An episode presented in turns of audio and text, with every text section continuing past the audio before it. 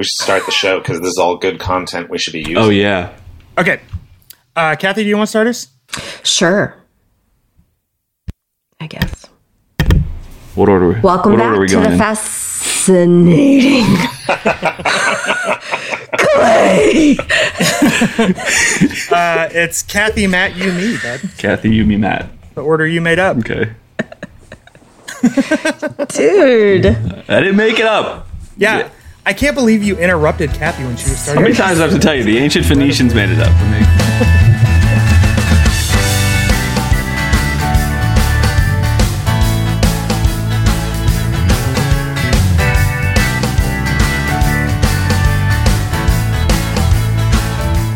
Hey everyone, welcome back to the Fascinating Podcast. I'm Kathy Khang. I'm Matt Mikalatos. I'm Clay Morgan. And I'm JR Forasteros. This is episode 293. And today we're going to be talking about the Oscars and doing a deep dive on one of our favorite films of the year, Minari. Uh, but before that, I have to ask if you all have heard of a man named Jesper Brodin. No bar. No.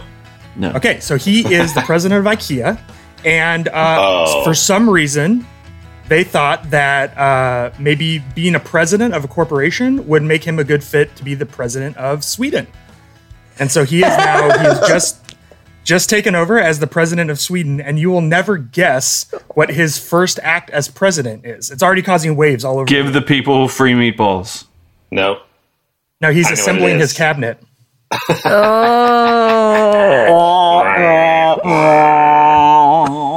Assembling his cabinet. It's not really a story of the week.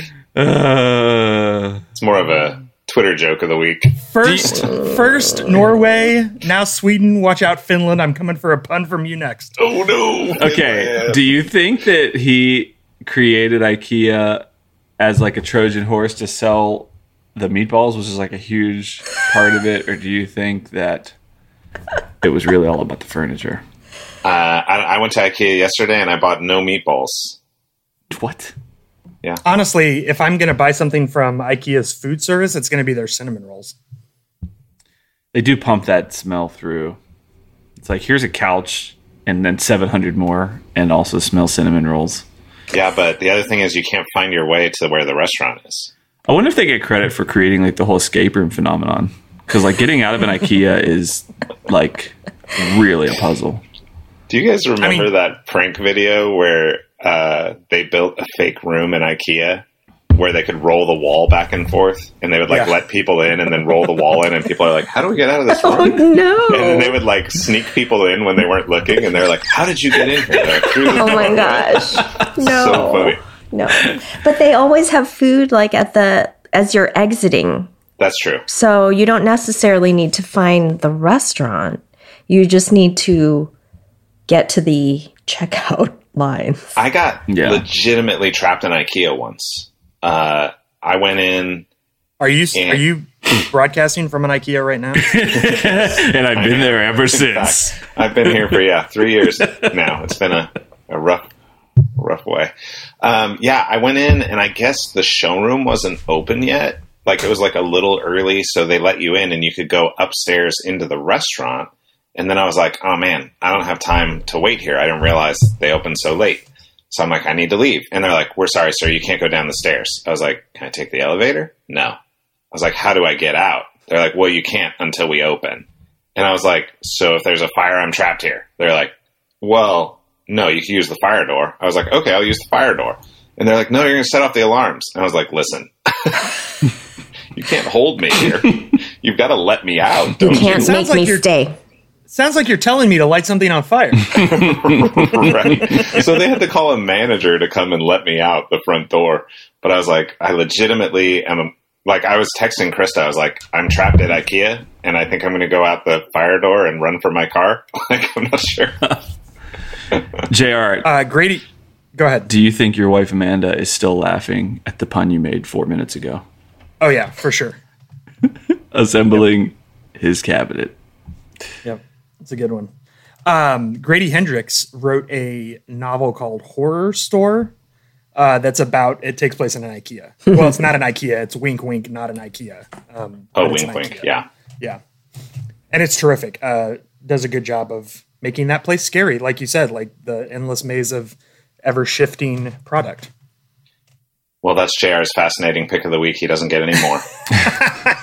Okay, Trying well let's talk. in another one. Let's talk about movies. So I I think all four of us watched the Oscars. Uh, I know Kathy and I were, were Well, tweeting back and forth. I watched. I only watched the last like 30 minutes, and apparently, like all of the recap stuff that people cared about happened literally the moment I turned it on. So I really lucked out. Aside from Best Director early on in the night. Yeah. So uh, obviously, this Oscars was fairly different. So first, it was actually in person. Um, the, I think it's the first award show to not be entirely virtual this year. Um, certainly the biggest one. Uh, so everyone was ma- uh, uh, vaccinated and socially distanced, and they had done masks and all that kind of stuff. Uh, I'm curious. It was directed by Steven Soderbergh, which is again a pretty interesting thing. What did y'all think of the? Who is that? He's a director, He's a right? director. yeah, but like for people who don't know, what has he directed? Uh, he directed what was that heist movie set in West Virginia with uh, Adam Driver and Oh, Channing Tatum? Lucky. He did. Um, he did. Uh, what? watch that Traffic, right? Uh huh. He did uh, one of the one of the disease movies. Contagion, I think. Yeah, Contagion. Yep. That sounds So- awful. An done a lot interesting of genre. Ocean. Oh, Ocean's Disease Eleven, movie. Contagion, Traffic, Sex Lies Videotape, Logan Lucky. At first, I thought it was Steven Sondheim, and I got real excited Why Clay? because Wait, who's that, Clay? uh, he's a he he works more on the stage, and uh, my favorite Sondheim work is probably Assassins, the musical about the presidential assassins. But uh, yeah, very different individual. Well, they could they could be similar. They just have different bodies of work. It's true. Anyway, so I'm I'm curious uh, what you thought of the overall. I mean, they they didn't have a host again this year, second year in a row. They didn't have a host. Um, they didn't. I thought they really steered away from jokes almost entirely, with the exception of one notable bit that I'm sure we'll talk about. Uh, what what did you think overall of the the tone this year of the the feel of the ceremony in general? I I enjoyed like they gave the people who won more time uh, to kind of say their thank yous. There wasn't the music playing them off, and it, I guess they asked everyone, presenters and people who were winning, if they had time to like share something about why they love movies or an insight from their career. And I actually thought that was really enjoyable. Like it felt a little more informal and more personal um, for most people and that but on the flip side i feel like the place they chose which was grand central station somewhere apparently the sound quality was terrible. Like there was echoes sometimes you could hear noise in the background. Uh, it just it didn't feel um, i don't know if that i don't know if that's what was part of the informal thing they were going for or if it's just where they ended up but i found it a little distracting that you couldn't always you could hear everything but it just it sounded like Aaron wasn't fixing our podcast to me. Like lots of echoes and things not quite right and and they didn't do the songs. Like typically they Yeah. have someone perform the different Oscar nominated songs and they didn't do that this year and I missed that actually. I like that part of it. They did that in the pre-show. Oh, they did. They did. So Okay, so I missed the pre-show. yeah, so Peter and I were really committed. Mostly I was really committed to all of that. And um because we love movies and I love finger food. So I had prepared finger food for us for dinner. We ordered uh we ordered Korean food You our, did. Yeah. Mm. Well, we got teriyaki from that's owned by Koreans. Technically. So yeah, so they did, uh, and I did, they weren't live. Perf- they were recorded, pre-recorded live performances Mhm. of the songs. But yes, I missed kind of that weaving in through the actual ceremony, and the ceremony was weird, and it just it was a little strange. Yeah. When you say weird, like off moments. Yeah, I feel like production quality wasn't great. Um, it was strange to see people so spread apart. I know that that's part of keeping everyone safe, but it also made it look like people didn't like each other. So, and then um, I didn't mind the lack of bad jokes and the attempt at humor and social awkwardness like that i i could do without every year it's just no ricky gervais is always better Yeah. for humanity like it's always cringy and like a little awkward and you it could go south really easily Um i'm with you then- kathy on that point like why why do we need that at the oscars Yeah. ever Yeah. there's so many places where a lot of people who like comedy who like stand-up comedy who like that kind of comedy Right. there's so many places where you could do that watch comedy central roast all these things right it's like Why the, at Oscars, is like this mainstream. I never understand for all the ways that producers could get attention. That one is just it makes the rest of us feel bad. All right, because it's like nobody wants to sit and watch a roast unless you're the kind of person who likes watching roasts. right right and it and it's such an strange time for that on on multiple levels right? So it's it's a super like high fa- oh and then i also missed that like the high fashion. There was still fashion but not as the red carpet. I really love that kind of stuff. So um it was there but not really. It was strange. It was kind of Uh, strange. there was one woman who I only saw sitting in the background. I didn't see the pre-show. Who had a gigantic Yes. dress? Mhm. Like She was sitting all by herself. Mm-hmm. Dress. Yeah, no one could get near her. Like it looked like she had six feet, maybe. Yes. Do you, do you know who that was? No, I couldn't- don't, but I joked about having the occasion to wear a dress like that so that people would stay away from me, it looked like it. worked. right? Like I would It's like look your perfect dress, right? Yeah, I would look fabulous and people would have to stay away. So I would not have to engage in awkward conversation with somebody. The fashion, the fashion is not my focus, but the recap stuff I did here was was pretty excited about it. Jen was telling me some of this stuff, and a lot of people were. I mean, I, I think probably from a human level, a lot of these stars are like, it's been a rough year. We probably shouldn't show up looking like the queen and making Right. everybody like disconnect from us even more, right? Um, but like, there were a lot of custom things that I heard people excited about that I don't understand about. Olivia looked amazing. Zendaya. I'm interested in hearing how y'all don't see where the roast part fits in.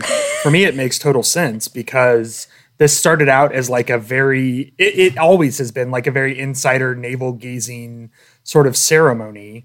And so I think, I think the roast has always been a part of it as a way to just say like, let's, let's remember as we're all slapping each other on the back and giving awards, like, let's, let's, let's chill out a little bit. Mm. It's We're also It- going to take it each turned kind of mean spirited Right. for a few years. Billy there. Crystal is different than Ricky Gervais. For one I think thing. we Wait, started do you out have with like feelings? Bob Hope. You know what I mean? Yeah, I, I I despise Ricky Gervais. Yes. It's I, that I, There's we, I, there's no mystery there. have you Picking on up the on a little- Ricky. yeah. No, uh yeah, I mean you go back to the day, right? The the Oscars would happen and people would hear like they would see like the newsreel the next day, like at the uh, eighth annual Academy Awards last night, it's Hattie McDaniel taking home, you know, and you see like a clip of it, right? Walking up and accepting it. But um yeah, Kathy, especially to your point, where this is this powerful medium where real issues and all of these things can be addressed, and where we're seeing hopefully barriers pushed these days, and we are seeing more diversity celebrated. It's like, let's pan to these folks who are trying to like change things in significant ways and important issues. And um, there's just a difference in, in the way that tone hits, I think, at certain times, right? But I think that. Oh, go ahead, Matt. I was just gonna say I did think it was funny when they'd have like okay sound mixing and they, there's like six guys involved and someone's in the audience with a handheld camera and they'll say someone's name and they're like panning between four different tables, which I know they were doing on purpose, but it felt a little bit like whoa, Yeah. like I'm on a I'm on one of those roller coaster rides that keeps turning.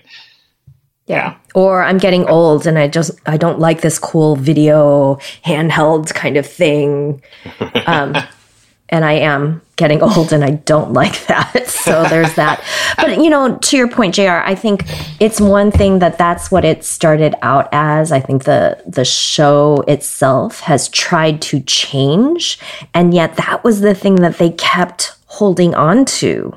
So they tried to make it relevant. They tried to let some of the humor or the commentary include what was going on in the world. They had to acknowledge the shift or the um, push for change and diversity as more and more people of color were watching and paying attention and saying, Hey, I spend money watching movies and I want to see more of X, that they held on to this kind of weird part of the navel gazing, which Matt, like you said, became mean. Seth and MacFarlane too was there. it, yeah, it was just kind of um uh as and for me as a woman of color, a lot of that roasting doesn't work well in diverse settings when the person delivering the joke is a bleep bleep White white man. maybe often often Neither of those are bad words. You can say No, those weren't the words I was thinking of in my head. well, those weren't the words. Oh, those Oh, weren't oh, the oh, I words that I was You're thinking in that association is- with white men thinking That they can. a jerk, maybe. That- that also, not the word. Yes, I But mean that's the basic. that's the essence I was getting word. at. Oh. but Matt, you do network TV voiceovers. So- Matt, say sludge. Uh, I believe uh, Kathy is trying to say that they might be unkind individuals. Yeah. so yeah, So, uh, so let's talk about some of the uh, let's talk about some of the categories. Were, were there uh, excluding excluding Best Picture and the way the show ended? Were there any particular awards that you really were excited about uh, that you wanted to call attention to? Yeah. go for it. Um. Well, the Oscar awards is that? Yeah, I Okay, so I'll were- start. Fine. Uh, so you know, the animated feature almost always goes to a Pixar movie, which irritates me because nearly never is it true that the Pixar movie was the best animated feature that year. Um, this year, it went to Soul, which was a Pixar film, and this was actually a year where I felt like, in terms purely of animation, it was it was a deserving winner. Um, I, I thought it should have ahead, been Matt. Wolfwalkers. Sure, I, I think a strong argument can be made for Wolfwalkers, and I prefer Wolfwalkers as a film overall. But particularly the first thirty minutes or so of Soul had animation I had never seen in my life before, and that looked really incredible. Uh, Wolfwalkers, though, for me also was a joy start to finish, and had some really innovative animation stuff too. I noticed it was the only traditional animated film on the list this year. Yeah. So um, yeah, so it, uh, it, many of you, I'm sure, have not seen Wolfwalkers. You absolutely should. Matt even liked it, and he, you know how he feels about wolves. Scared. I was scared from the beginning to the end of that film, and it was it was delightful. Really? No, I watched it with Micah actually, and we both really liked it. And she was excited about that category, and they said, "Oh, Soul." When Soul won, she was like, "Soul, Soul, did I see that one?" And I was like, "Yeah, you saw it. We watched it right here." And she's like, "Yeah, I don't remember." I started describing it. She's like, "Oh yeah, that one." It's like she was so bored. Oh, Yeah. Oh, I did not think Soul was a good film, but in terms of what it accomplished with animation, I thought it, I thought it was it definitely earned the award. Yeah, I can see that, and I did only see a couple of these movies. I, I just, in general, I missed a lot of movies that were up for Oscars this year. Yeah, Uh, I, I would also like to call out uh, Yoon Jun Yoon, uh, who won for Minari, which we'll talk about more in a minute. But I didn't I didn't catch this. Uh, so Brad Pitt introduced her. yeah, it was her the award. hilarious. Why do you say that, Kathy? Um, it just was a funny moment of like, where were you the entire time we were filming? And Yeah, so she says at the beginning of her speech something like, "Oh, Brad, it's nice to finally meet Mm-hmm. you." Uh, Brad Pitt's production company right, funded Minari, yeah, and apparently he was never on set. So that was the I missed that joke the first time. I didn't I didn't know any of right. that. Is it Plan B or something like that? Yeah, yeah, yeah. yes. It was pretty funny, and She- then her delivery of it was so charming and hilarious. And then at you know, she says, Where were you the whole time? And then she laughs and she covers her mouth in a way that for me was very much like, I. I know how to laugh like that. I've been trained to laugh that way um, as a Korean woman, and she she reminded me of my mom and my grandmother in that moment of just like pulling off a really funny comment that no one expected and a little bit of a dig, but then is like, ha, ha, ha, sorry. There's a great clip sweet. of her on the red carpet too, where uh, she was she was doing she stepped up to the mic and she was doing her interview, and, then, and I don't know who the, the reporter was. She said something like, um, "I guess she had, she had said British people are snobby," and I don't know if it was like it, you know it didn't come through in translation or if it's exactly what she meant. And she was like. Um, and she's like, "So, what do you think about Canadians?" And right then, Glenn Close came up, and she kind of turned and she was like, "Glenn," and like she like walked away from the microphone, and she was like so excited to meet Glenn Close, and like they had this whole thing, and there's just silence at the microphone, and you can kind of hear them like, "You were amazing! I'm so excited to meet you." Thirty seconds pass, she steps back to the microphone, and she's like, "I've never met Glenn Close. I admire her so much," and uh, and then she's like, um she finished up the interview. She's like, Canadians aren't snobby. She walked away. It's great. So, um, Kathy or Clay, especially since both of you watch much more Korean television than I do, were you familiar with her before this role? I A was not- little bit. Okay. a little bit. I know um, not of. I have not watched a lot of her work, but I know that she she's not a newcomer. I mean, she's considered um, uh, like the the teacher. The the so people call her 선생님, which is translates rough teacher. Um, so she's an expert. She's very respected. She has a long, long list of work. So she's new here in the US, but Koreans are like, we know her. And apparently, I- uh, apparently she went to the same high school as my mom.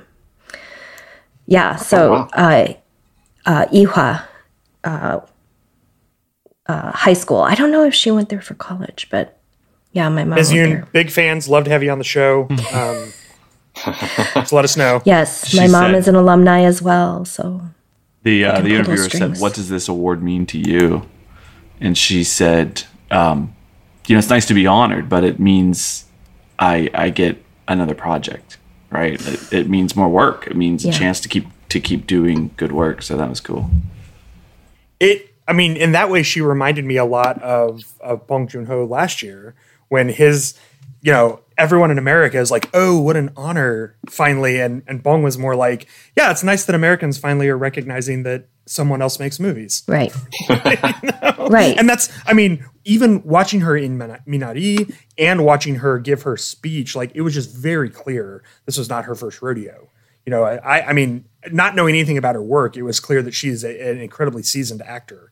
And so I was, yeah, I was curious what else. Matt, you had said you you've uh, at least become familiar with some of her. Uh, yeah, after the fact, right? Like I saw her in the film, and and she's amazing, right? Um, and then one of my Korean friends, uh, Korean American friends, was like, "Oh my gosh, she's amazing! I love her." And I said, "Well, where do you know her from?" And they're like, "Oh, there's this uh, reality show in Korea where she takes actors into other countries to do pop up restaurants." And they're like, "It's just so it's fun, it's life affirming. She's hilarious." And they're like, you know, you get to see your famous your famous Korean actors like trying to cook a burger or whatever while they're in Malaysia.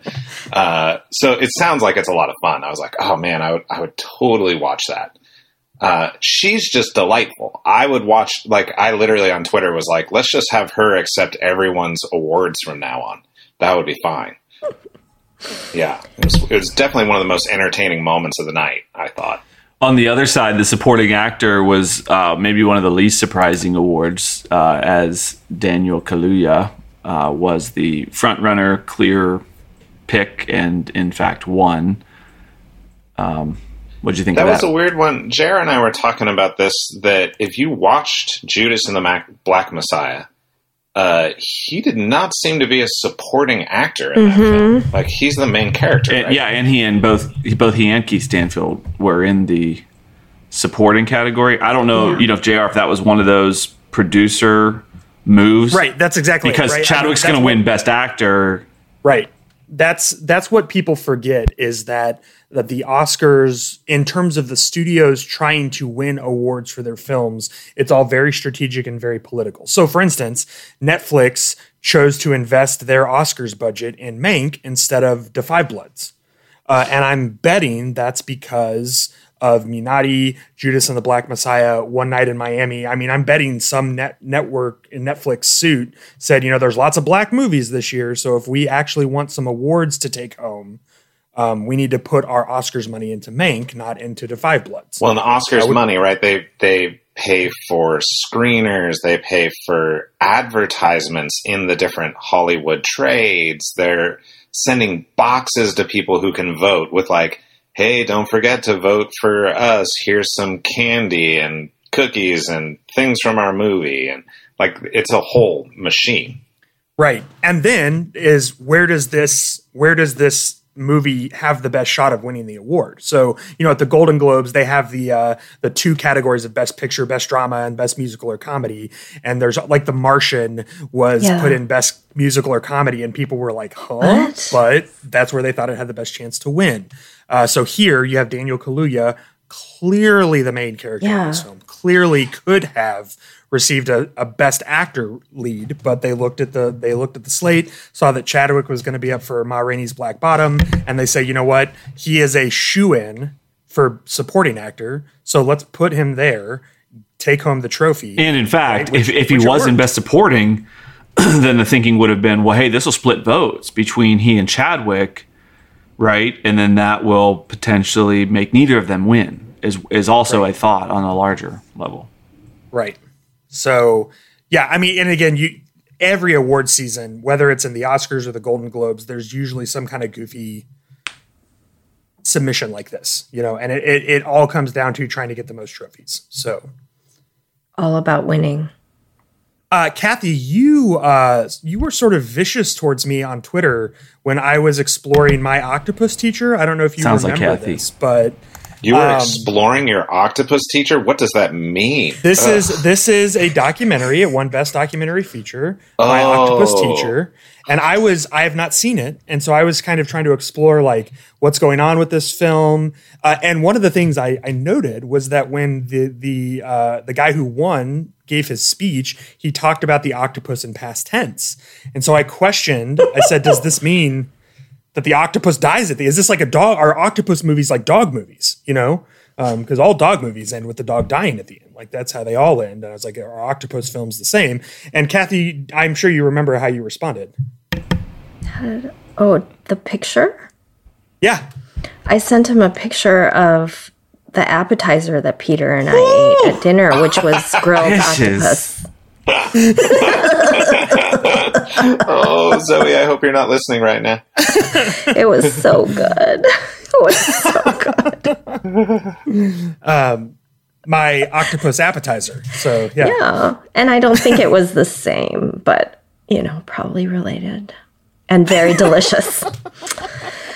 Um, we were watching. i have not seen that yet but i've heard it is actually i've heard it is just an amazing film We were watching I one of the little look forward to clips, and you see the man underwater, and the octopus comes out and puts its tentacles on his hand. And Krista said something like, "Oh, look at it! It's reaching right out to him." I said, "It's tasting him," and she's like, "What?" I said, "Yeah, they can taste with their uh, suckers." And she was like, "Ah, it's disgusting." It's like a dog licking you. oh, she doesn't like that either. Yeah, I don't either. So, yes. The only person who Or likes a- it is the dog. It. or a fly landing on you Yeah, Yeah, it's feet, all the taste with their same. It's all the same, but I don't eat flies. I will eat octopus. You don't knowingly eat flies. That's true. True. I don't knowingly eat flies. You eat four But spiders I a will year. intentionally eat octopus. I wonder if octopus Um, could sense that. Like if you were if you were underwater with that dude, if it would be like, "Oh, here comes Kathy," and it would like go under the rock. If they are as smart as they say they are, maybe Yeah. they do. Does that make you feel weird that you eat something really smart? Better question: Does that make octopi racist? I mean, 'Cause they- I assumed it was because it was Kathy specifically. Oh, what if, what if they're just making assumptions about people based on cultural culinary appetites? Not based on their Twitter feeds. Okay. Maybe. Yeah, what if it's Anyway, I also I also le- eat octopus. So good. Quick plug Yes. for a book called Children of Ruin, which explores what might happen if octopuses evolved into a sentient civilization. Jared definitely has used all of his fascinating picks for the week now. Really Yes, terrific serious. book. It is a great Adrian book, by the way. Glove sales would increase. Jeez. Wait. let's let's talk about uh, let's talk about best picture. So, mittens. Um, oh, actually, sorry, we need to talk about best director. Um, this is only the second woman in history, Chloe Zhao, to win best uh, director, and it is the second year in a row that a non-white man won because Bong Joon Ho won last year. Uh, so she won for Nomadland. Matt, I know you have seen Nomadland. Kathy, have. did you see it? Yes. Okay. Uh, Clay, you did not, correct? Nope. And I also did not. So, Oh. Kathy and Matt, please uh, tell us a little bit about Nomadland and your thoughts about her winning Best Director. I mean, the film is beautiful, no question. Uh, so, so it's based on a book, which was a re- kind of a gonzo journalism kind of book, which means the reporter is heavily involved in the story. That's about these largely senior citizens who are now living in vehicles and moving across the country and making their living essentially as gig workers. Uh, so they'll work at Amazon during the Christmas season, then they'll move to do beet farming, things like that. The story follows one woman uh, and kind of her story. The town that she and her husband lived in dried up, like became a ghost town. The the major, I think it was a sheetrock town. Sheetrock started falling in prices. They shuttered the factory. The town went away in the course of a few months, and her husband dies. So she just ends up driving cross country. So it was interesting. It felt like a documentary, like a really beautiful documentary. The acting is very understated. The other actors are not actually actors. They're people that were mentioned in the book. They're the actual people. So you have very, uh, I, I, how do you say this? They don't look like actors. They're, they're ordinary looking people interacting with a famous Ugly? Hollywood actress. Is that what you mean? Well, no, that's not what I mean. Actually, it just they don't have that look of like the polished perfection, right? The haircuts are weird, and you can tell they didn't get tons of makeup, and uh, a lot of them are living out of their vehicles, right? Um, I don't know that. So that's the basic idea of what the film is about. I thought it was going to be an expose about Amazon using their workers like that, but it it actually isn't. In fact, it was one of the things I felt unsettled about at the end of the film. Honestly, I, I felt like you could take it as a isn't it wonderful? Amazon makes it possible for people to live on the road like this at the end because we keep seeing that this character has opportunities to choose another life, and she doesn't want another life. So, or isn't able to take another life. I don't know. I, I think? literally thought it was a documentary, by the way, until the day of the Oscars. I didn't know it was. Oh. I didn't even pay attention to the nominations, so I guess I would have figured it out.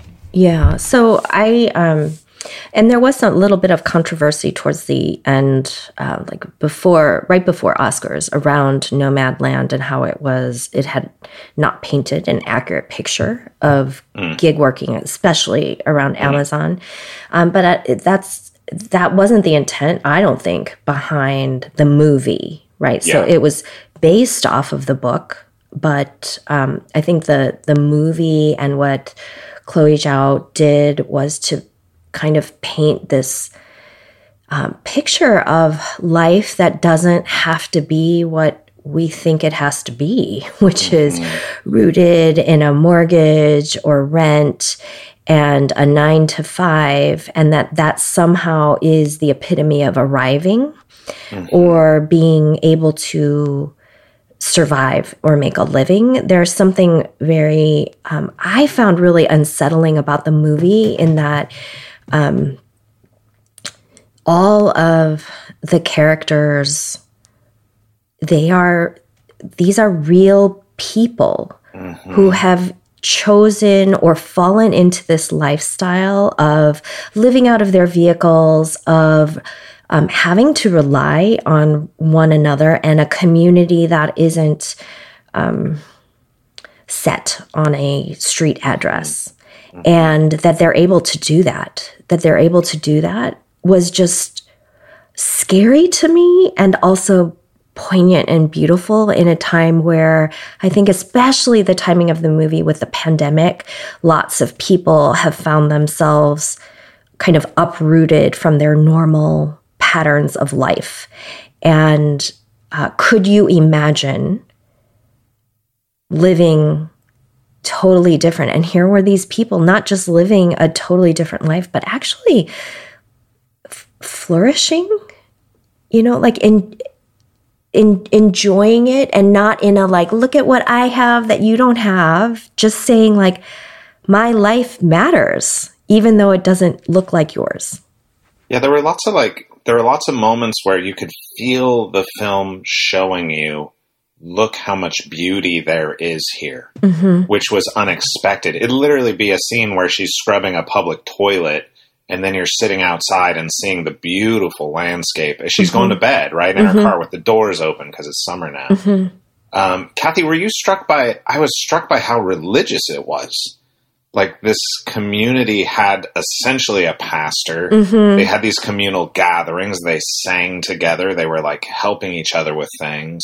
Did did that strike you as religious at all when you were oh, watching? Oh yeah. Um, and there was bit of structure and like here's here's the guy who does the seminars with right. right. like when you are starting out in this life here these are the things you need to know and and kind of a code of ethics uh, kind of an unspoken behavior and the way that you're supposed to um, be a neighbor so these communities would like appear establish themselves and then folks would put out like on a on a tarp.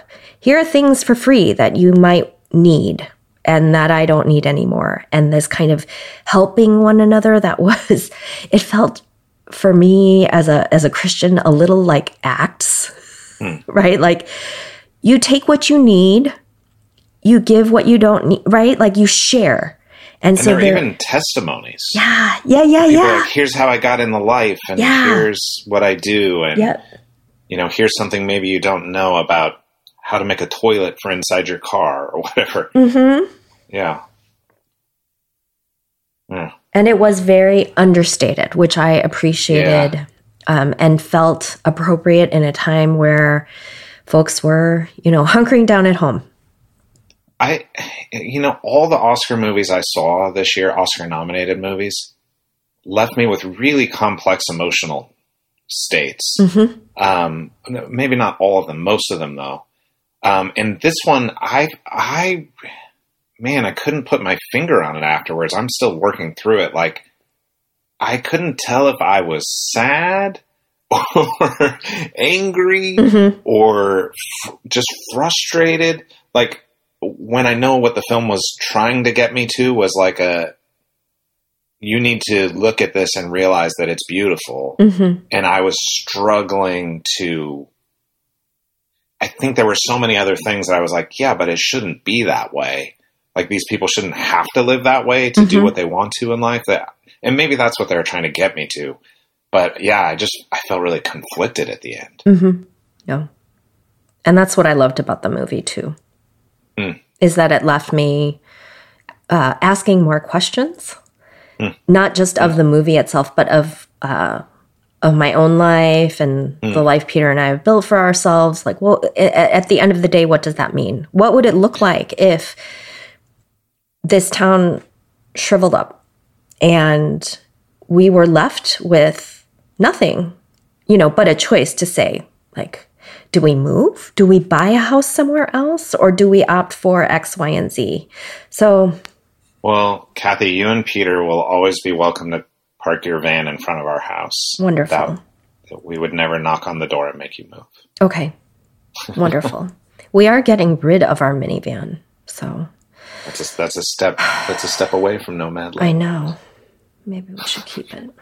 No. Uh, so uh, I'm curious of the other. So Clay, what uh, what of the? Be- I know you didn't get to see a ton of them this year. What did you What did you see that you really?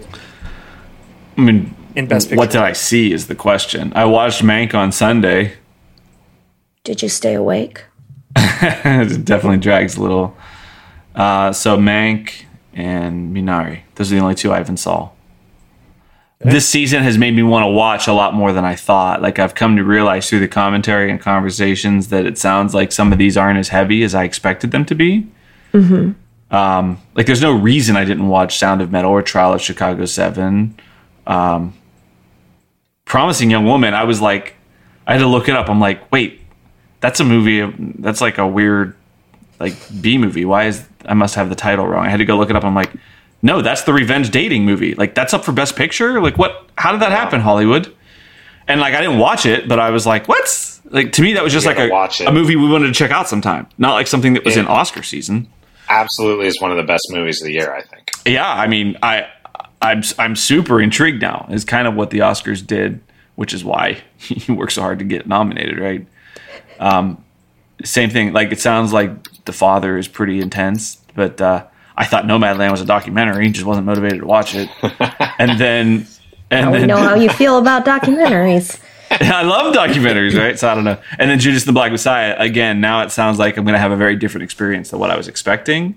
Um, and so Jen and I just kind of like a lot of nights didn't watch it because it's like, well, it's movie night, but like, you know, the days and weeks have been pretty heavy. So we kind of pick our spots for when we want to embrace, uh, you know, the next really heavy thing. We tend to watch a couple of those things a week as it is.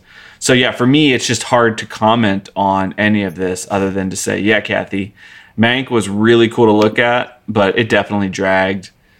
And um, what's the other one I watched? We Oh, didn't oh, yeah, finish it. Minari. Yeah, we didn't Oh, finish Mank, it. really? Yeah, we started it, and Peter and I took turns falling asleep. Interesting. Yeah, so at one point I was like, honey, I think we just need to turn it off because I fell asleep Yeah. and then you fell asleep. And So much of Mank relied on knowing all of these intricate background details related to um, related to Citizen Kane. Like you had to know that the actors, the people involved. Which I like- did, right? I knew all of it. And Yeah, I was sitting next to Krista telling her like, "Oh, that's this person. Oh, that's this person." She's like, "Okay, okay." But if you don't have all that information, like a lot of it feels contextless. I think they were just relying. It was a movie made for Hollywood people. I think. Hmm. Yeah, Which there's almost always one of those in award mm-hmm. season. It almost Sure. like the artist, you know, from a, a number of years ago yeah, is the one that's yeah. Because Hollywood's like, "This was amazing," and everyone else is like, Yeah. "What? I didn't even understand it." Makes sense. anyone watch Sound of Metal? We really enjoyed Yes. that. That was really good. I really didn't see that one. it's on the list. Yeah, and it's streaming on Amazon Prime. So any listeners that have Amazon Prime or haven't seen it, um, it you know it was a shoe in for the Sound Award. Yes. um, for a number of reasons, but also a really a really compelling picture of the deaf community. You know, and what it looks like to uh, accept new realities. You know, because it's about a guy who loses his hearing. Um, and, and has to come to terms with that, and it's yeah, it's really cool.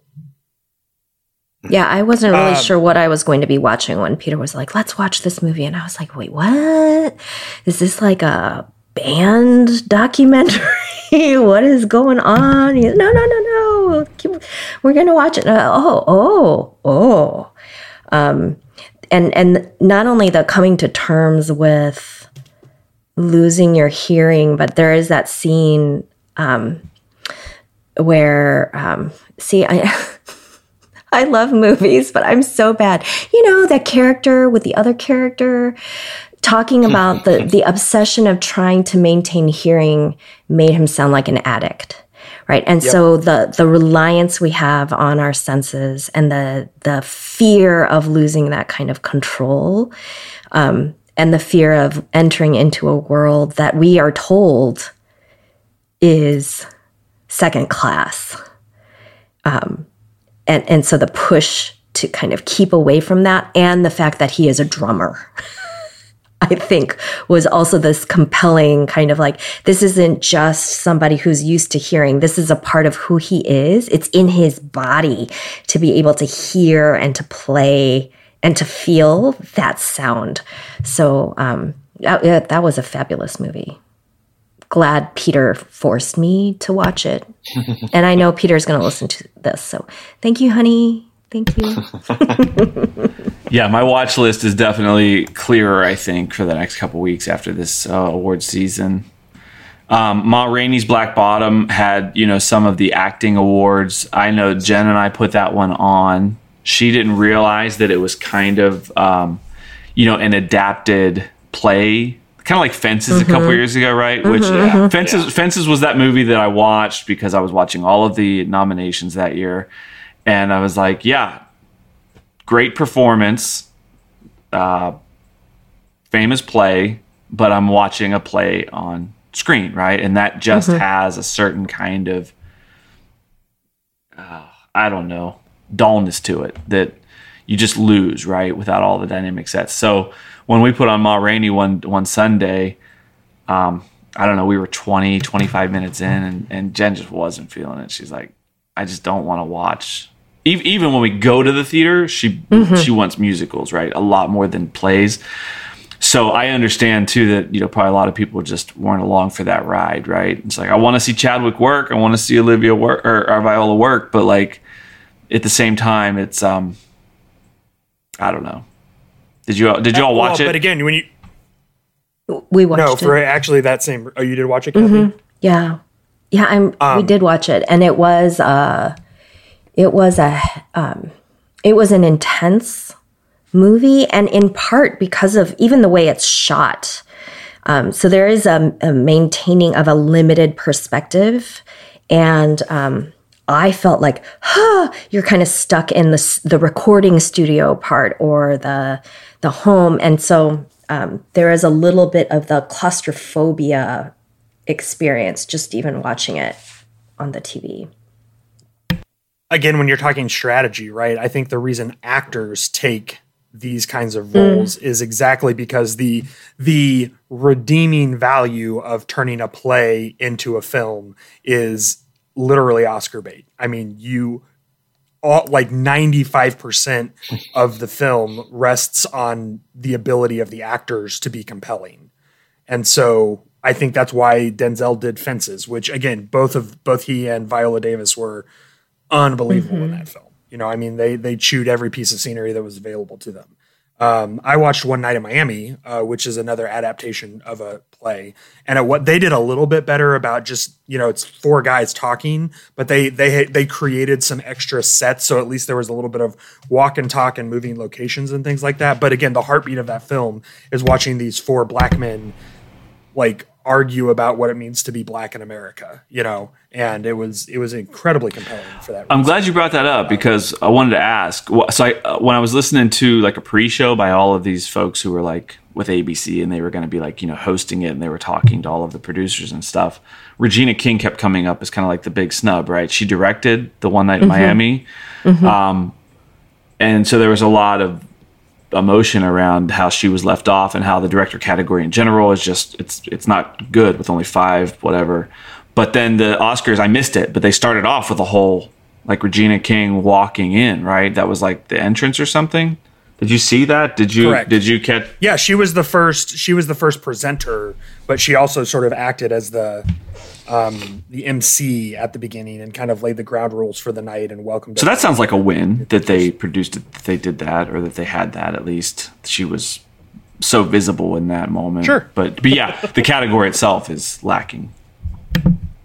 Yeah, she did get to shout out one night in Miami, but um, again, I like. Here's the thing, right? Like from a direction perspective, a pl- putting a play on film isn't that interesting.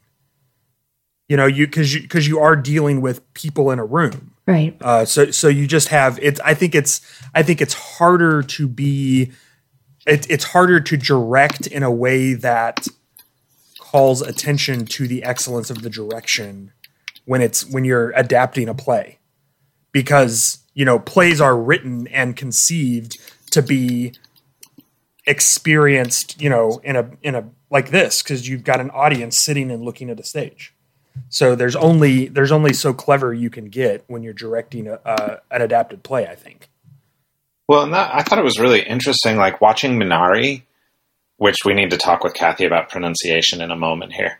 But um, it felt like Terrence Malick in places to me, like these lingering pictures of perfectly lit just like a flower mm-hmm. or something. Like it, it was it, yeah, as far as direction and cinematography, it had this uh, actually really similar to Nomadland, Mm-hmm. also, right? This continual reminder of this family in crisis, but look how beautiful the world they inhabit is, uh, which is, yeah, really fascinating.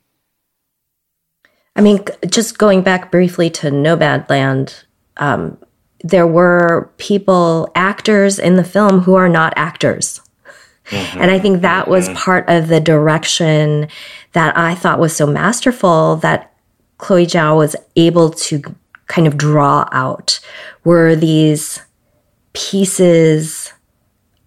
There was acting from actors who are not trained in that right. And so mm-hmm. to and and it is hard to make normal people acting in their normal ways interesting. Mm-hmm. Let's just be mm-hmm. honest. So that she was able to draw those performances out of people who live that life that nomadic life and make it interesting and tie in with Frances McDormand and some who didn't know who she was which was also fabulous. Um, I think was just amazing. It was beautiful. Um, but Minari similarly was, um, it was poetic, right? And visually, like it, it was a slower paced movie. So I think Yeah. that's one thing with Hollywood is that we kind of expect faster paced, visually, like, I don't know, lots of things coming at us. So it is a little unnerving to watch a field. Right, right. For for quite a while, Yeah. sometimes in some show, it had the mm-hmm. more literary kind of mm-hmm. independent film feel for mm-hmm. sure. Um, Kathy, let's talk about pronunciation. I was watching during the Oscars. Do you guys know Angry Asian Man on Twitter?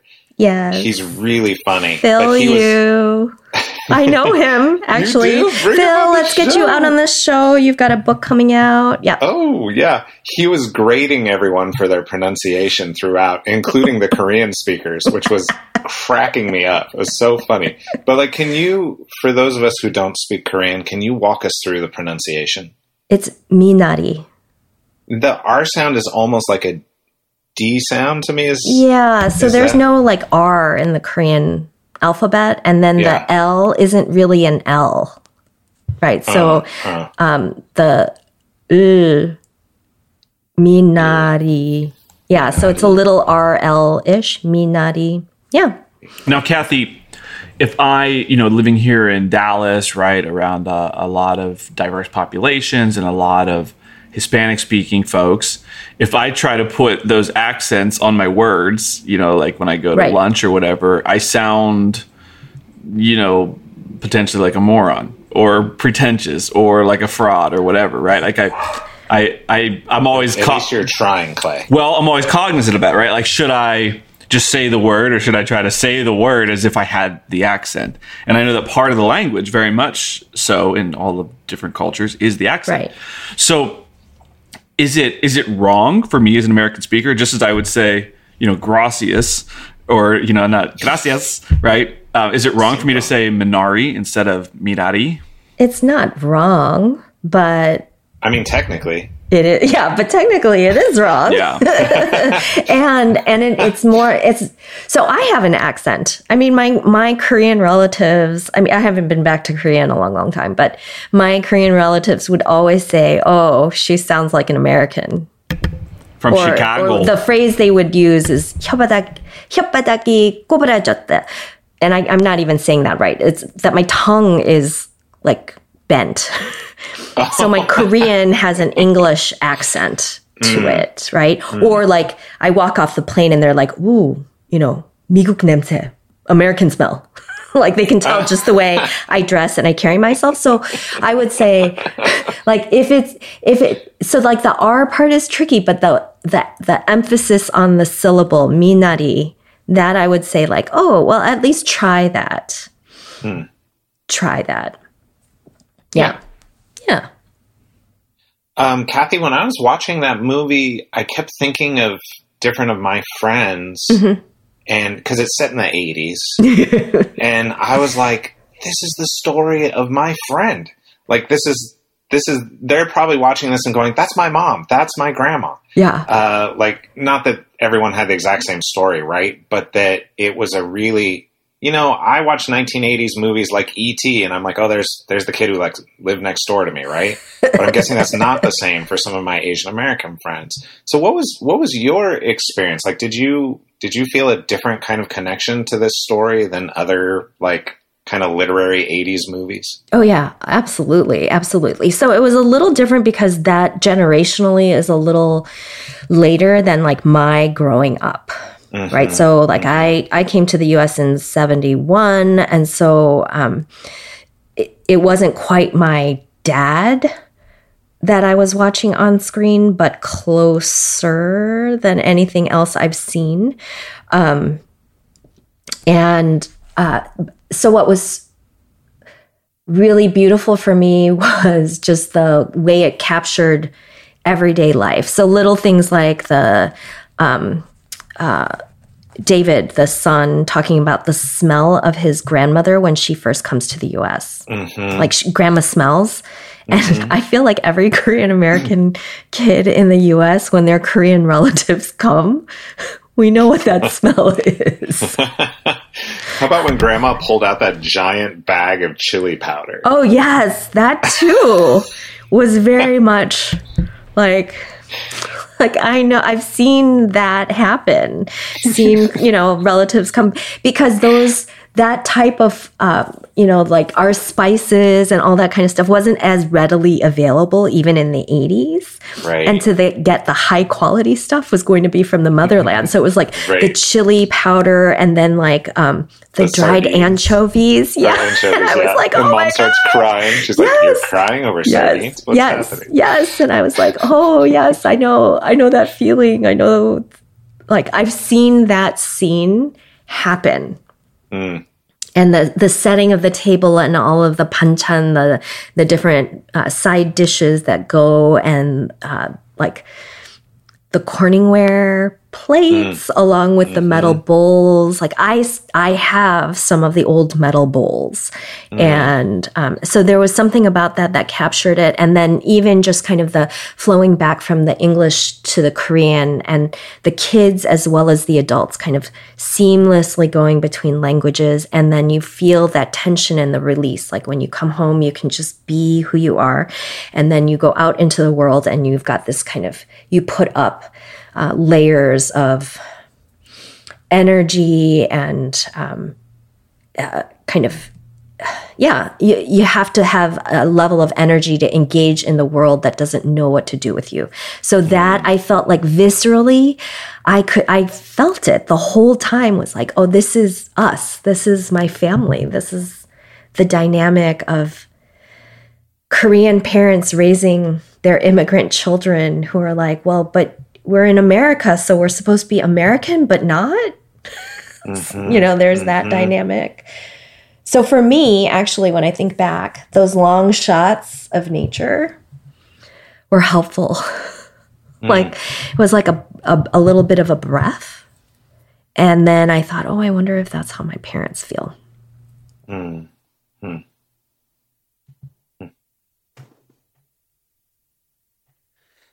Uh, what did y'all do with the presence of religion in the film? Um, because both the family attends mm-hmm. uh, a very white church, but then also there is a moment where uh, the dad says, "This is." He either says this is like or this is the Garden of Eden.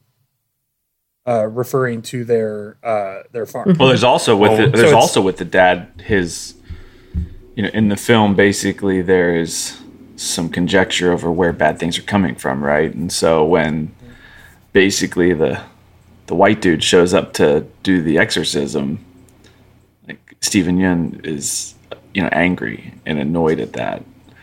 So yeah, there's there's a lot of conversation around faith and religion throughout.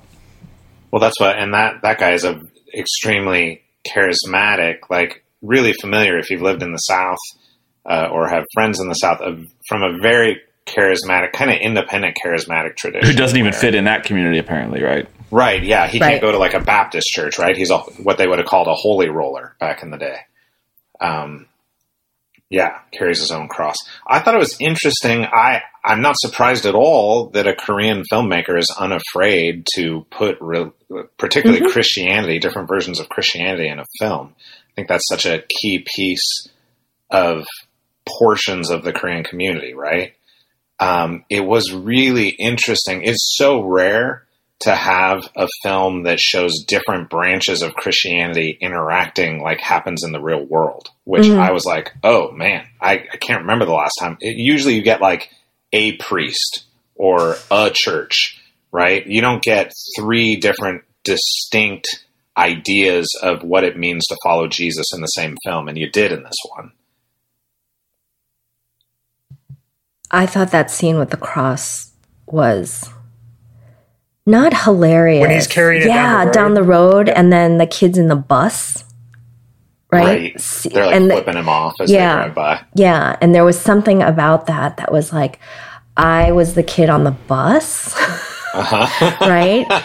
And, but then to see this man who is literally carrying a cross and believes it so much. There's something about that that threw me off. Um, mm. I loved the handling of religion and faith, that it wasn't the primary, like, it wasn't a primary character. It was definitely a supporting role in it and handled it in a way that wasn't like preachy or fake. It was very honest. Like the whole exchange in the, the, the chicken sexing portion and like oh there Korean, there's a Korean church and we should we should have a Korean church here and the one woman's like well we came out here to like avoid to avoid that Korean church mm-hmm. so there's also the acknowledgement of the the pros and cons to the mm-hmm. experience of the immigrant church mm-hmm. as you are an immigrant trying to make it and survive and from a story perspective like this guy at first is crazy. And so when you look at it through like super practical dad eyes, like, oh my God, this white man is going to drive me insane, right? But then when they kind of witness this guy also being ridiculed as an outsider, mm-hmm. like I, I, think they find some mm-hmm. of that common identity, right? Like, well, he's also kind of on the outs in this community. And I know what that feels like, right? And as long as we keep coming together on Monday morning and doing this good work and creating this cool thing, it, it's just so interesting how that played a part in their relationship. That was a very interesting yeah. relationship, yeah, know? it really, it really. And yet, was. like, I don't want this guy in my house and up in my personal business. but like, there's just there's so much happening in all those moments. It's not said why it's a good story. Well, even there, there's a moment where uh, so the white charismatic guy says to Steven Yeun's character, uh, "Your boy's going to be okay," which is this whole subplot that his son is not well, and he gets really angry and says to his wife, "Why did you tell him our business?" She's like, "I didn't tell him." And it, you're just left with the impression that, like, yeah, he heard it from God. Like, yeah. all this stuff he's doing is actually, there is some sort of mystical connection there. And then you start thinking about the other things that guy said, where he's like, good things are coming. You know, that's one of the first things he says. Uh, and then at the same time, it's in some sense a film about poverty too. Like mm-hmm. these people are one, like one accident away from like severe poverty. Uh, and, and, this guy, you know, the rumor in town at least is that you know he doesn't even have running water or electricity at his house, and like all this kind of stuff. Yeah, a lot of interesting stuff going on in that film for sure. One of um, Phil's Angry Asian Man's tweets that cracked me up was um, growing up, I never imagined a Korean American actor would be nominated for an Academy Award for basically playing my dad. Right. and we all kind of ah. laughed about that and Peter and I kept going back to that like yeah that's that's kind of what it is. And again speaking to the uniqueness of that experience is that that happens all the time right? Like all of these characters even though it's Hollywood and all that you can kind of place yourself and this is one of the few very few times where it was very specific as a Korean American, I could place myself and be like, that, this, this is a movie, but this is genuine. This is authentic. I, I think what's really fascinating too is that it's opening not not only this movie, but our culture is opening to other immigration stories. Mm-hmm. Like 10 years ago, if you had said, what, what are the basic things we're going to see in an immigration story? You would have been like, well, the Statue of Liberty. Um, there's probably to be like a gang or something. You're to have to like, I don't know, clean laundry at some point. And then you're to move west. Uh, that's like the immigration story. And so now we have, uh, you know, it's much later than our typical. We typically immigration stories have been in the 1920s or something uh, in film. So I think it's really exciting that we're opening up to other experiences, other stories, um, and I think it's it's more compelling, right? Like people who don't know anything about Korean culture, uh, maybe don't even have any Korean friends, could watch this movie and have an experience of some sort of understanding for someone that they don't know well, which I, I think is actually really good. Yeah. Any other movies we want to talk about? I actually wanted to ask about the end of Minari, if we can. Yeah. Because I that was where the film lost me. I I uh, I felt like everything caught on fire and they lost everything. Oh, but it's going to be okay. Was like the one place in the film where the film veered into like tropes and predictability. What made you think everything's going to be okay? Because they go and find the Minari growing wild at the end. And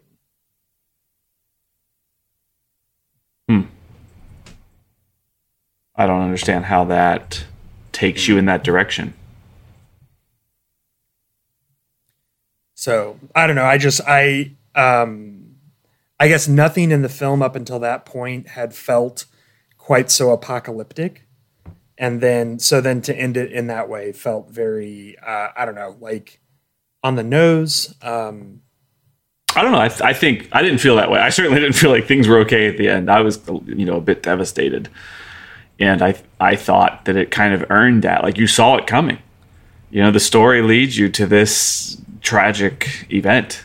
I thought, and it's totally understandable, and it's heartbreaking, and and even in the sweetness of the relationship with the grandkids, uh, you know, going to catch her, like yeah, I was just not okay. I, I read that as basically Steven Yeun's character moving into the family. Like he's been separate from the family basically the whole film, and and this is the moment where he says, "Actually, family is more important than this farm," right? Um, and then the next scene being the Minari scene is, you know, he hasn't been down there yet. And he made, like when grandma said she was going to plant it, he's like, I'll think about it. Right. But so he didn't engage with her at all. And now he's down there without her with his son. And I thought that was like him finally stepping in to the family in a, in a new way. The thing that was hard for me in that last scene, and this just goes to my essential cowardice, is that, you know, they saw a poisonous snake down there in an earlier scene, and grandma had said, don't scare it off. The, the snake you see is much safer than the one that's hidden. And so we're in, we're down there among, uh, you know, in the same place. I don't see a snake anywhere.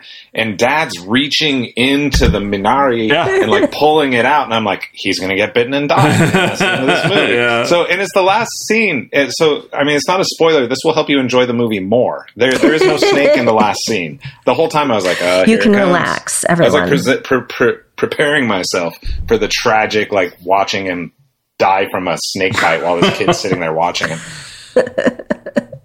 I didn't feel like it was going to all be okay after the fire. I still felt a lot of like, oh, what's happening? How is grandma? Yeah, what grandma's happened? not well at the you end, know, right, sure. right, and and the um, uh, and even that scene of like going back and finding the Minari has flourished. There's a there's still a little bit of the like, oh, but it's still father and son. So how's Mm. the marriage? how's the marriage? Did the marriage survive? And um, Yeah, no, where's nothing the daughter? okay. The daughter's always like kind of the side. I guess I just I read the Minari as a metaphor for the family and like you know because this this non native plant Right. found a way to flourish so Grandma showed yes, them where the to grow. Yeah. Right. So yes, it didn't. Uh, you know, the things didn't work out the way they planned, but you know they're still going to be okay. They're going to find a way to flourish. Yeah, but you know, as somebody who gardens, and we're always told like weeds, uh, those non-native plants that take over, they're they're they're considered evasive. And so that's how I, I mean, like I, that's how I always that's how it felt a little bit like oh no see we are taking over and we are unwanted guests in this I mean, if you look if you look at the Oscars, Asians won last year and this year big, and so it does look know. like does look like you're taking over. two know out what? of the 90 some years Yeah, exactly. right. Yeah. Check with me in a hundred years, and we'll see. How do you think white people are supposed to feel right now? i don't care As long as the movies. No, are I thought I, I thought Minari overall was a, was a great movie, and I'm glad to see it got so much recognition. Um, so, uh, what would what would each of you have picked for Best Picture if you were voting? I was torn. I, I think this movie was excellent. I think I probably had a clearer, like, more visceral response to Judas and the Black Messiah. And uh, and I really I feel like Promising Young Woman messed with me in a really good way, like in a really like it was enjoyable to watch, and also I kept going like, oh no, it's not going to go like that, and then I was like, oh, of course it's going to go like that. Which it did And win. It did win best original bit. screenplay, right? Judas and the Black Messiah felt a little bit that way too. Um, yeah, so I don't know. I don't know for sure how I would have voted on Best Picture.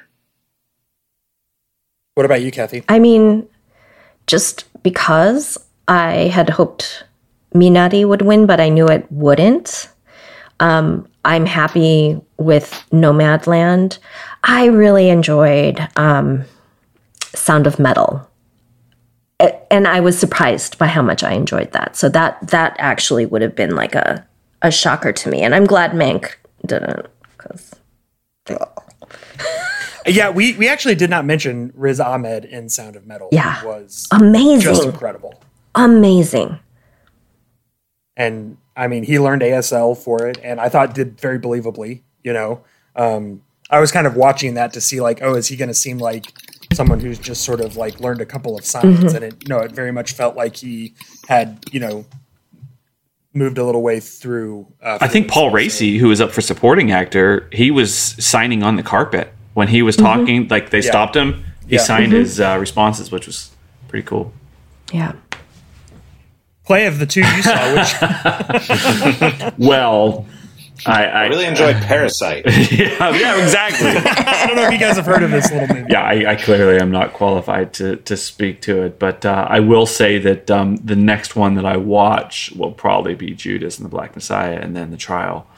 Um, those will those will be boom boom. Uh, the Father, I don't know. I'm gonna go watch. Oh, and yeah, Promising Woman. So basically, I've just got I've got more interested in my upcoming watch list through this season. Yeah, I, I probably would have chosen Judas and the Black Messiah um, if I were voting. I just uh, I really resonated with that film, and we're gonna we're gonna have on uh, Dan White Hodge in a couple weeks to talk through the movie with us. But uh, one of the things I really appreciated was that it did not uh, it did not hang out in black paint, um, despite despite if you know anything, knowing how the film ends. Also, it's called Judas and the Black Messiah, so um, you can probably guess even if you don't know but I felt like the vast majority of the film was about black power and black dignity um, in a way that uh, something like 12 Years a Slave wasn't, you know? Oh God, no, So, no. yeah.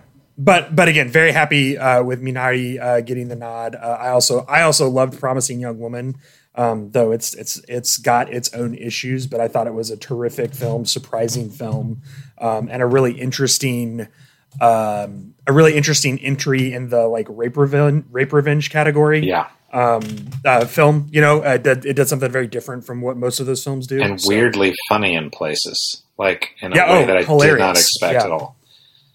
Kathy, you have not seen it. Yet, No, right? not yet. It's up next. Yeah. Okay, So- well, we need to hear what's fascinating everyone this week. And Clay, why don't you why don't you take us in there first? Yeah, it's been interesting. Jen and I have moved away from, I think, just kind of like sitting with one show and just watching that one thing. And now we're kind of moving. Remember how TV used to be when What? when you know there was a TV guide and just shows came on and you watched them the day that they were on. And you'd watch one episode of something and then something else after. I know, like, and not finish an entire series in a night. It was crazy time. Um, so we find ourselves just kind of ha- wanting to have options. Like we reach, we recently watched the um, the art heist uh, documentary on Netflix, and that's like this is a good weeknight kind of thing, which is really good, by the way. Um, and so the newest show out of all the things that we're kind of just like picking at, the one that I really am thinking about this week is the new Kate Winslet uh, jam on HBO, which is Mare of Easttown. Is it on Oh, anyone's I radar? just heard about that yesterday. so Is it good? it is. I mean, obviously it's good. It's I'm You wouldn't have picked it. Um, so uh, One of my friends is an extra on that show. really, That's how I heard about it. Yeah. it's it's always funny. Like obviously, when a movie starts off and the credits are rolling, and it's like the Chicago skyline or like the New York skyline. That's like seventy percent of films, right? Like you just see this is Right. this is the city this will be set in. But every once in a while, it's like Chicago. I know, right? But uh, it's always funny. Within like five seconds, I can tell if a story is in Pennsylvania, and and because you know it could be Boston, it could be New Hampshire, but like Because it just it shows you like a skyline of a Philly cheesesteak. yeah, Because of the elevation, the elevation. elevation, the hills, that it? man. Okay. And uh, like right away, I was The like, plain white potatoes. I was like, this is Pennsylvania, and then it turns out it is. Just, so Jen always laughs at me, but I'll tell you what, I don't know what your views are on Kate Winslet. Um, I think she's always been. I'm pro Kate Winslet. yeah, she's been an amazing actress for a long time, but I, I would say near, far, wherever you are, you can rely that she's going to bring something interesting to the to the film. assembling his cabinet, people. Oh my god. JR is assembling his cabinet. So yeah, um, she plays a detective in this town, and um, there's there's a lot of tragedy in her backstory, and then there is a murder, and um, the twists will be many. I don't know how it's gonna how it's gonna go, but the first two episodes are pretty compelling, and uh, you know, Guy, Guy Pearce is in it, and um, oh, just a bunch of uh, people you'll recognize, but she is oh Quicksilver uh, from recently from WandaVision, reprising his role from X Men. Which Quicksilver? The Evan Peterson yeah, or Aaron Taylor Johnson? no, the one, Yeah. the one from WandaVision. Well, they're both in it, kind of. Yeah, well, um, but anyway, it's just really, really interesting, and it's currently the thing that I want to go to most. Nice. Awesome. All right. Kathy, what about you?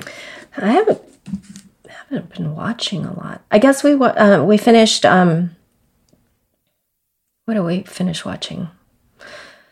You know that Falcon movie or show, not movie, but Falcon felt like a movie. Soldier?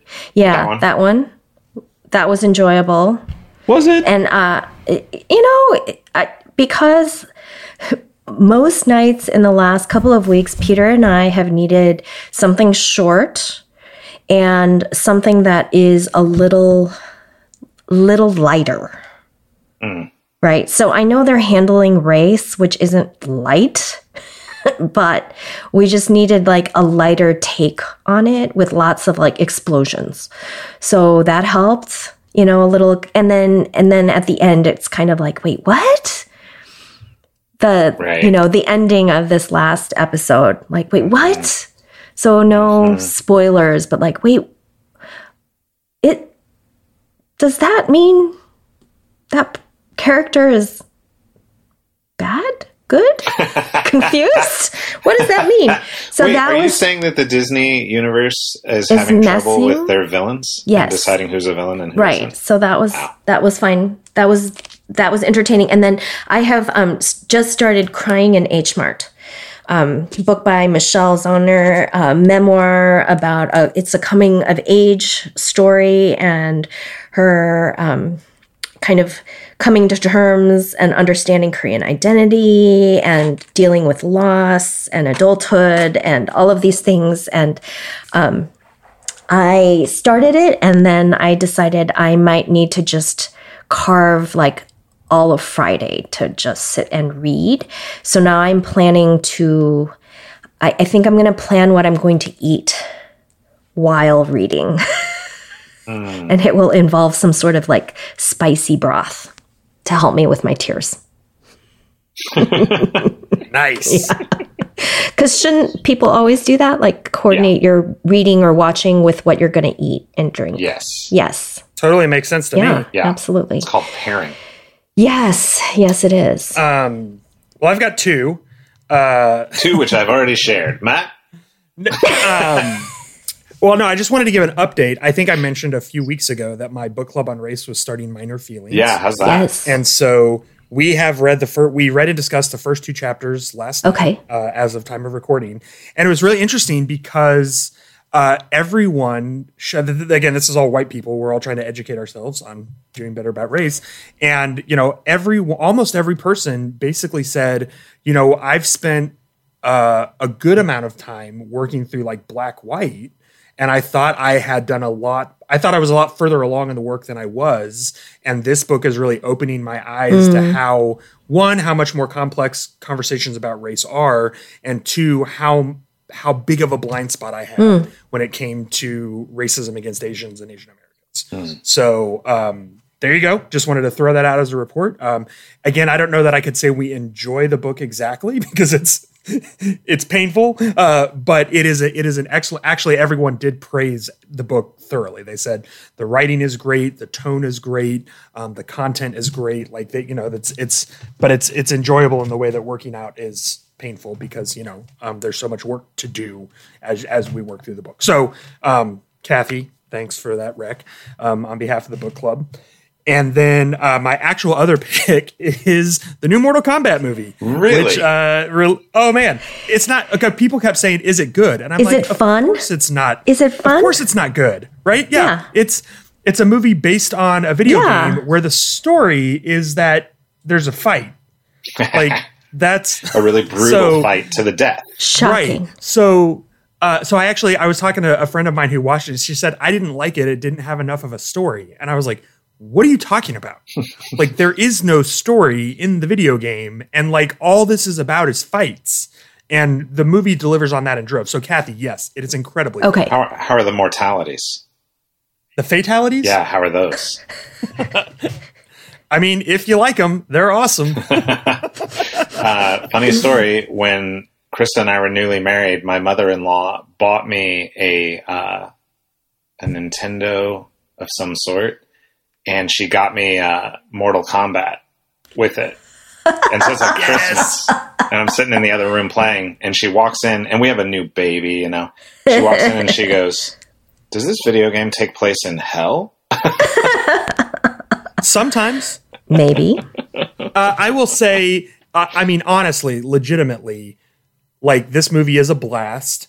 They have one Ba-dum-bum. character. Oh yeah, sorry. Um, they have one character who is like the sort of this is very dumb surrogate. So he keeps making all of these comments about how silly the whole concept is, Right. and that that lets them get away with That more. like okay. the whole Yeah. you know they all every character has superpowers Right. right. and so they call them in this in this film they call them arcana and you have to like train and learn what your arcana is and uh he keeps he keeps he keeps saying i can't wait to find out what mine is and then when he finally gets his it's laser beam eye which is, it's kano if you know the character and he's like oh laser eye and then he starts making fun of everyone else's powers and how much better his is so it's it's like very self-aware very tongue-in-cheek and again I don't know why you would watch a film called Mortal Kombat unless you're wanting to see a bunch of fight scenes. Right. And they're done very well. So This sounds like a movie I go see with my dad. That's the kind of movies Very we, we go to. yeah.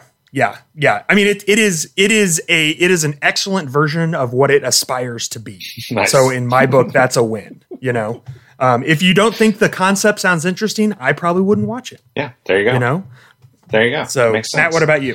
Uh, I just read uh, a book from a few years ago called Embassy Town by China Mieville. Mieville. How is that?